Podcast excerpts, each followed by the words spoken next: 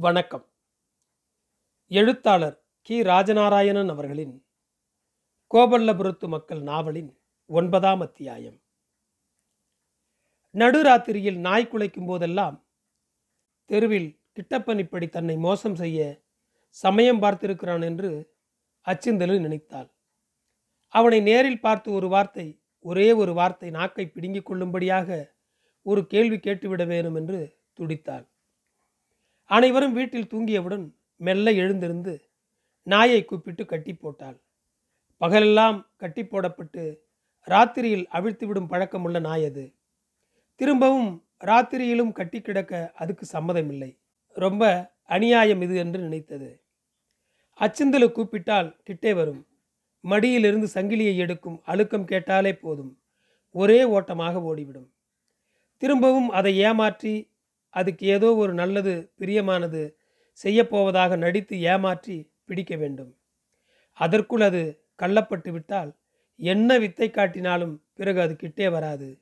அது அவளை ஏமாற்ற ஆரம்பித்துவிடும் கருப்பட்டியை காட்டி அதை தன் பக்கம் கூப்பிட்டாள். முடியாது. அங்கிருந்தே அதை எனக்கு வீசி போடு என்பது போல் தூரத்தில் இருந்து கொண்டே அவளை சுற்றி சுற்றி வந்தது. கள்ள கழுதே என்று மனசுக்குள் பல்லை கடித்து சொல்லி சிரித்து கருப்பட்டியில் ஒரு பகுதியை பீத்து வீசினாள். ஆவலோடு தின்றுவிட்டு வேகமாக வாளை ஆட்டியது. பின்னும் கொஞ்சம் வீசினாள். அதையும் தின்றுவிட்டு இன்னும் தா என்பது போல் அவளை நெருங்கி வந்தது. அதன் கழுத்தில் உள்ள பட்டை வாரை எட்டி பிடித்து கொண்டாள். என்னமும் செய். இன்னும் கொஞ்சம் கருப்படி இருக்கா? என்பது போல் அவள் மடியை முகந்து பார்த்தது. அதை அதன் கட்டுமிடத்துக்கு இழுத்து கொண்டு போனாள். மீதி கருப்பட்டியையும் போட்டு கட்டி போட்டாள். தின்றுவிட்டு அவள் முகத்தையே பார்த்தது. என்ன விஷயம் என்பது போல். இவள் இந்த பக்கம் கொஞ்சம் நகர்ந்ததும் அதுக்கு என்ன ஏது என்று ஒன்றும் விளங்கவில்லை. வேலை கெட்ட வேலையில் இப்படி ஒரு கருப்பட்டி கிடைத்ததென்றாலும் அதற்கு ஏன் என்று புரியவில்லையோ என்னமோ. அது இவளை பார்த்து முன்னத்தங்கால்களை உயர்த்தி பொய் தொண்டையில் சத்தம் கொடுத்து முனக ஆரம்பித்தது. கொஞ்சம் நேரத்தில் அதன் தவிப்பான குரல் கேட்டது. பிறகு ஆட்சேபமான சிறிய குலைப்பு கேட்டது. கட்டு சங்கிலியை வெட்டி வெட்டி இழுத்து விடுத்து கொள்ள முயன்றது. ஆனால் தோற்றது. கொஞ்சம் கழித்து என்ன அநியாயம்? ராத்திரி நேரத்திலும் கூட இப்படி கட்டி போட்டால் எப்படி என்பது போல சிறிய செல்ல ஊழையிட்டது புகார் செய்வது போல் நேரம் ஆக ஆக அதனால் பொறுத்து கொள்ள இயலவில்லை. தன்னுடைய அனாதரவான நிலையையும் தனக்கு இழைக்கப்பட்ட கொடுமையையும் நினைத்து ஓ என்று பெருங்குரல் எடுத்து அழுவது போல் பலமாக ஊளையிட ஆரம்பித்து விட்டது. இந்த கழுதையின் ஊளை சத்தத்தை கேட்டு வீட்டில் யாரும் ஒழித்துக் கொள்வார்களோ என்று அச்சந்திருவுக்கு பயம் வந்துவிட்டது நாயின் அந்த ஊளை மனசை ரொம்ப சங்கடப்படுத்தியது. அதன் அருகே போய் அதை என்ன சமாதானப்படுத்தினாலும் அது கேட்பதாக இல்லை. கழுத்தில் பிணைத்த சங்கிலியோடு அவளை நோக்கி முன்னத்தங்கால்களை உயர்த்தி பலவித குரல்களை எழுப்பி அவிழ்த்து விடு என்னை. நீ செய்கிறது கொஞ்சம் கூட நல்லா இல்லை என்று கேட்பது போல் இருந்தது அதன் செய்கை. பக்கத்தில் நின்றால் ஆர்ப்பாட்டம் தலைமறைந்தால் ஊளை இந்த சனியனை என்ன செய்ய? இரு உன்னை கிட்டனிடம் சொல்லி செடியில் கட்டச் சொல்றேன் என்று சொல்லி முணுக்கென்று சிரித்து கொண்டாள். கொஞ்ச நேரம் கழித்து மனசை எருக்கும் அதன் ஊளையை பொறுத்து கொள்ள முடியாமல் சனியனே நீயே அவனை போல எங்கேயாவது பரதேசம் போய்ச்சே என்று அவிழ்த்து விட்டு விட்டாள். அச்சிந்தலுவுக்கு தெரியாமல் இதையெல்லாம் அவளுடைய அம்மா கவனித்து கொண்டிருப்பது அவளுக்கு தெரியாது. நுங்கம்மாவுக்கு தெரியும் பெண் மனசை பெண் அறிய முடியும். இந்த ஆண்கள் எவ்வளவு வஞ்சகமானவர்கள் என்பதை அவள் அறிவாள். எந்த பெண்ணுடைய வாழ்க்கையில்தான் இது நடக்கலை? அச்சுந்திலு என்கிற அந்த பொக்கிஷ பெட்டியை திறந்து பார்க்க ஒரு சாவி வேண்டியது இருந்தது போலும். அந்த சாவியாக கிட்டப்பனுக்கு வாய்த்தால் அவனுடைய மனைவி ரேணம்மா. இவளின் ஒவ்வொரு அணுகளும் அசைவும் கூட வினாடிக்கு வினாடி அச்சந்திலுவை வேறு வகையில் நினைவூட்டின. காரணமில்லாமல் எரிந்து விழும் புருஷன் இருட்டில் முயங்கும் போது மட்டும் பேராதரவு காட்டுவது விளங்கிக் கொள்ள முடியவில்லை இவளால். மனசு என்கிற குழந்தைக்கு பராக்கு காட்டி அப்படி ஏமாற்றுவதும் கிட்டப்பனுக்கு கஷ்டமாகத்தான் இருந்தது. அதனால் திடீர் திடீரென்று சுருதி கலைந்து போகும். தனது பிறந்த வீட்டில் கண்ணி காக்கும் போது இவள் செய்து கொண்டிருந்த வேலைகளில் பலதை இங்கேயும் செய்ய வேண்டியிருந்தது. முக்கியமாக பெரிய வீடுகளில் செய்து வருவது போல் அணைந்து விடாமல் நெருப்பை பாதுகாத்து வைப்பதும் இல்லாதவர்கள் வந்து நெருப்பு கேட்கும்போது கொஞ்சம் கொடுப்பதும் இது ஒரு முக்கிய வேலை. பாட்டி சொல்லியிருக்கிறாள் ரேணம்மா தானங்களில் சிறந்த ஒன்று இந்த நெருப்பு தானம் என்று. மழைக்காலங்களில் நெருப்பை காப்பாற்றுவதும் கொடுப்பதும் பெரும்பாடுதான். என்றாலும் முடியாது என்று சொல்ல முடியுமா? பிழைப்புக்காக காட்டில் போய் குடும்பத்தோடு காலையிலிருந்து மாலை வரை உழைத்துவிட்டு வீட்டுக்கு வந்தவுடன் அடுப்பை பற்ற வைக்க நெருப்பு வேண்டுமே. கிட்டப்பன் வீட்டில் இல்லாத சமயம் பக்கத்து தெரு பக்கத்து வீடு என்று பெண்கள் நெருப்பு வாங்க வருவார்கள். நெருப்பு மாத்திரம் அவர்கள் வாங்கி கொண்டு போய்விடுவதில்லை. நெருப்பு கொடுத்தவர்களுக்கு மறு உபகாரமாக ஊருக்குள் நடந்த ரெண்டு செய்திகளை சொல்லிவிட்டு போவார்கள். ஏற்கனவே செய்தி சொல்வதற்கென்று காலையிலும் மாலையிலும் ரெண்டு பேர் ஏகாலிச்சியும் குடிமகளும் சோறு வாங்க வருகிறார்கள். கிராமத்தில் உள்ள பெரிய வீட்டு பெண்டுகளுக்கு இவர்கள்தான் செய்தி அறிவிப்பாளர்கள். அப்போது நடக்கும் செய்திகளை சூடு ஆறுவதற்குள் கிராமத்துக்கு தெரிவிப்பவர்கள் இவர்கள்தான். எந்த எந்த பொம்பளை குளியாமல் இருக்கிறாள்? அவர்களுக்கெல்லாம் எதது மாசம்? என்ன குழந்தை பிறந்திருக்கிறது? யார் சேனை வைத்தது?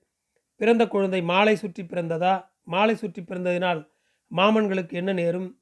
எந்த பெண் சடங்காகி இருக்கிறாள்? எப்போ தலைக்கு தண்ணி விடுகிறார்கள்? சடங்குக்கு தாய் மாமனார் சேலை கொண்டு வந்து தந்தார்களா? கோபித்து கொண்டு தாய் வீடு போனவர்கள் யார் யார்? ரொம்பவும் முடியாமல் சட்டடியாக கிடக்கும் கிழங்கள் யார் யார்? அதில் ரொம்பவும் அத்தாப்புத்தியாக கிடக்கும் கிழம் எது? அவர்களுக்கு பஞ்சிப்பால் விட்டாச்சா? யார் யார் வீட்டில் புருஷம் பெஞ்சாதி சண்டை? மாமியார் மருமகள் சண்டையின் தொடர்ச்சியில் அன்றைய நிலவரம்? அந்த ராத்திரியில் வந்து கதவை தட்டியது ஆண் பெண் ரகசிய தொடர்புகள் அதனால் ஏற்பட்ட காரியங்கள் இப்படி இப்படி அவர்களுக்கு செய்திகள் சொல்லவும் இவர்களுக்கு கேட்கவும் தேனாமிர்தமாக இருக்கும். இதெல்லாம் போக செய்தி தருகிறவர்களில் வேறு ரகமான தகவல்கள் தருபவர்களும் இருந்தார்கள். அப்படி தந்து மகிழ்வித்து விட்டு ஏதாவது பெற்றுக்கொண்டு போகிறவர்களும் உண்டு. இதில் சிலருக்கு நெருப்பு வாங்க வருவது முக்கியமில்லை.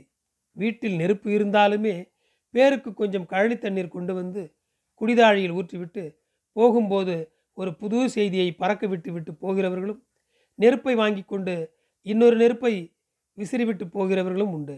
அதன் அந்த ஆரம்பமே ரொம்ப ஒப்பரவாக இருக்கும்.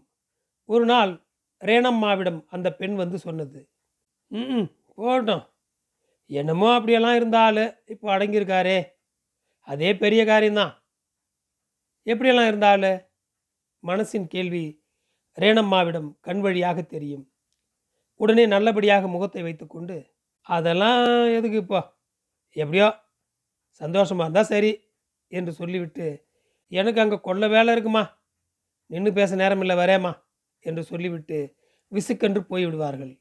மெம்மறந்து போய்விடுவாள் ரேணம்மா கொஞ்ச நேரத்துக்கு. புதையல் கிடைத்த லோபிக்கு அவ்வளவும் துருப்பிடித்த இரும்பாக தெரிவது போல் இருக்கும் இவளுக்கு. எல்லா பெண்டுகளையும் போலத்தான் இவளும் புருஷனை பார்த்து பார்த்து பூரித்தாள் முதலில். உலகம் கிட்டப்பனையும் அச்சிந்தில்வையும் பிரித்து வைத்ததோடு திருப்தி அடைந்துவிடும் என்று தோன்றவில்லை.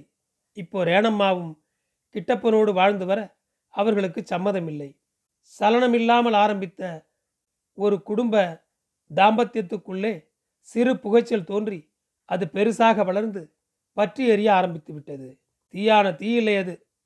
ஒரு நாள் முடிவாக கிட்டப்பன் சொல்லிவிட்டான் ரேணம்மாவிடம். அதை பற்றியெல்லாம் நீ கேட்டு இனி தெரிஞ்சு ஒன்றும் ஆக போகிறதில்ல நான் உனக்கு ஒரு குறையும் இல்லாமல் பிரியத்தோடு வச்சுக்கிடுறேன். இப்படி சொல்லும்போது அவன் கண்கள் நிறைந்து உணர்ச்சி வசப்பட்டது போல் தெரிந்தது. பிறகு கொஞ்சம் இடைவெளி விட்டு ரேணம்மா உனக்கு இஷ்டம் இருந்தால் என்னோட இரு. இல்லை மகராசியா போ. ரெண்டு நாள் ரேணம்மா பேசாமல் மௌனமாய் இருந்தாள். மூணா நாள் நான் எங்கள் ஊருக்கு போகிறேன் என்று முடிவாக சொல்லிவிட்டு புறப்பட்டு போய்விட்டாள். கொஞ்ச நாள் கழித்து வழக்கம் போல கிராமத்தில் பெரியவர்கள் ரெண்டு ஊர்க்காரர்களுமே சேர்ந்துதான் ரேணம்மாவையும் கிட்டப்பனையும் சேர்த்து வைக்க கடும் முயற்சி செய்தார்கள். அந்த முயற்சிகள் எல்லாம் கால விரயமாகத்தான் முடிந்தன. ஆடை காலத்தின் போது முழு மூச்சாக சம்சாரி வேலைகளில் மூழ்கிவிடுவார்கள் கோடைக்காலம் வந்ததும் திரும்பி பேச்சுவார்த்தை தொடங்குவார்கள். அந்த ஊருக்கும் இந்த ஊருக்கும் மாறி மாறி நடந்து திரிந்தும் விருந்து சாப்பிட்டதும் தான் மிச்சம் கடைசியில். நாயக்கர் வீட்டு பெண்களிடம் உள்ள முரண்டும் பிடிவாதமும் வேற பெண்களிடம் இருக்குமா என்பது சந்தேகம்தான். ஒரு சின்ன விஷயத்துக்காக சாகும் வரை மூஞ்சியில் முழிக்காமல் காலம் கடத்தி விடுவார்கள். செத்த பிறகும் கூட அவர்களுடைய திரேகம் மூட்டத்தில் வெந்து சாம்பலானாலும் நெஞ்சு மட்டும் வேகாமல் இருக்கும். காலையில் தீயாத்த போனவர்கள் காத்து கொண்டிருப்பார்கள். அந்த நெஞ்சை திரும்பவும் குச்சியால் புரட்டி புரட்டி குத்தி குத்தி தனியாக ஆமணக்கும் முத்தும் விறகும் போட்டு எரித்து சாம்பலாக்குவான் குடிமகன். படுக்கையில் முடியாமல் கிடந்த கிட்டப்பனை பார்க்க வந்த அப்பி நாயுண்டு அவனிடம் பேச்சினூடாக சொன்னார். பொட்டச்சுக்குள்ள பிடிசாதகம் இந்த ஆம்பளைகளுக்கு இராது. இவனுக்கு முன்கோவம் பின்குணம். அதுக்கு அப்படி இல்லை. வரசநாயகர் கதை உனக்கு தெரிந்தானே அவன் படுத்திருந்த கட்டிலின் ஓரத்தில் அவர் ரத்னகால் போட்டு உட்கார்ந்து கொண்டு டானா கம்பின் தலையில் ரெண்டு கைகளையும் ஒன்றின் மேல் ஒன்றை வைத்துக்கொண்டு அப்பி நாயுண்டு தொடர்ந்தார். பரசு நாயக்கர் கல்யாணம் முடிஞ்சு மாமனார் வீட்டில் மூணு மாதம் விருந்தை முடிச்சுக்கிட்டு பொண்டாட்டியை கூட்டிக்கிட்டு ஊருக்கு வரார் நடந்தே. வழியில் மழை பிடிச்சிக்கிட்டது. புது செருப்பு. மாமனார் புது மாப்பிள்ளைக்கு தச்சு கொடுத்தது. உழவுக்கு போட்டுக்கிட நல்ல கனமாக இருக்கணும்னு பகடையிட்ட சொல்லி தச்சு தந்தது. ஒட்டங்காட்டில் பிடித்த மழை சதப்பி தள்ளிட்டது. பிறகுங்க பொட்டியாறு செருப்பு போட்டுக்கிட்டு நடக்க. மழை வெறிச்சதும் பொண்டாட்டிக்கிட்ட செருப்பு கொடுத்து தூக்கிட்டு வானாரு நான் முடியாது உம்ம செருப்பை நீர் சமைக்கணும்னா. இப்போ செருப்பை தூக்கிட்டு வர முடியுமா முடியாதான்னு எரிச்சலாக கேட்டார். முடியாதுன்னா. முடியாதுன்னா நீ என் கூட வராத. உன் அப்பன் வீட்டை பார்த்து போன்னாரு இப்படி ஒரு வார்த்தை அவர் வாயிலிருந்து வரும்னு அவன் எதிர்பார்க்கல. கொஞ்சம் திகச்சு நின்று தலையெடுத்து அவர் முகத்தை பார்த்தா. அவ்வளவுதான். விறு விருண்டு வந்த திசையை பார்த்து நடக்க ஆரம்பிச்சிட்டா. திக்குன்னுது பரசநாயக்கருக்கு. ஏய் ஏய் ஏய் வாரையா இல்லையே இப்போ? ன்னு கேட்டார். நீர் ஆம்பளையானா என்னை கூப்பிடக்கூடாதுன்னு நடந்துட்டா. ஆக விருந்து சாப்பிட போன பரசு நாயக்கர் ஒத்தையில் தான் திரும்பி வந்தார். என்ன ஏதுன்னு எல்லாரும் அவர்கிட்ட கேட்டாங்க. நடந்ததை அப்படியே சொன்னார். ஒரு பொம்பளை அப்போவும் புருஷன் செருப்பை கொஞ்சம் தூக்கிட்டு வந்தால் தேஞ்சு போகலாமோன்னு கேட்டாங்க. அவளை அந்த இடத்துலையே அந்த நனைஞ்ச செருப்பாலேயே நாலு போட்டு இழுத்துட்டு வராமல் சும்மா வந்து இப்படி நிற்கான இந்த ரகுராம நாயக்கர் பேரன்னு சில பேர் சொன்னாங்க. அம்புட்டு செருக்கு அப்பவும் ஒரு பொம்பளைக்கு இருக்கணுமான்னு கேட்டாங்க கொஞ்சம் பேர். சரிதாங்க அப்படி தான் இருக்கும் அதெல்லாம். பிறகு சரியாக போகும் இப்படின்னு சொன்னாங்க. ஆனால் கடைசி வரைக்கும் சரியாக போகலை.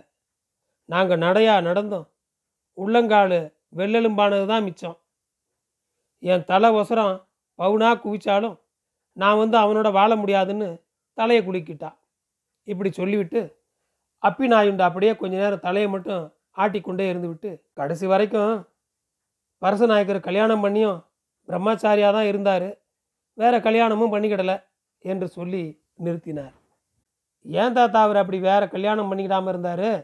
என்று கேட்டான் கிட்டப்பன். டக்கென்று நாயுண்டு கிட்டப்பனை ஒரு பார்வை பார்த்தார்.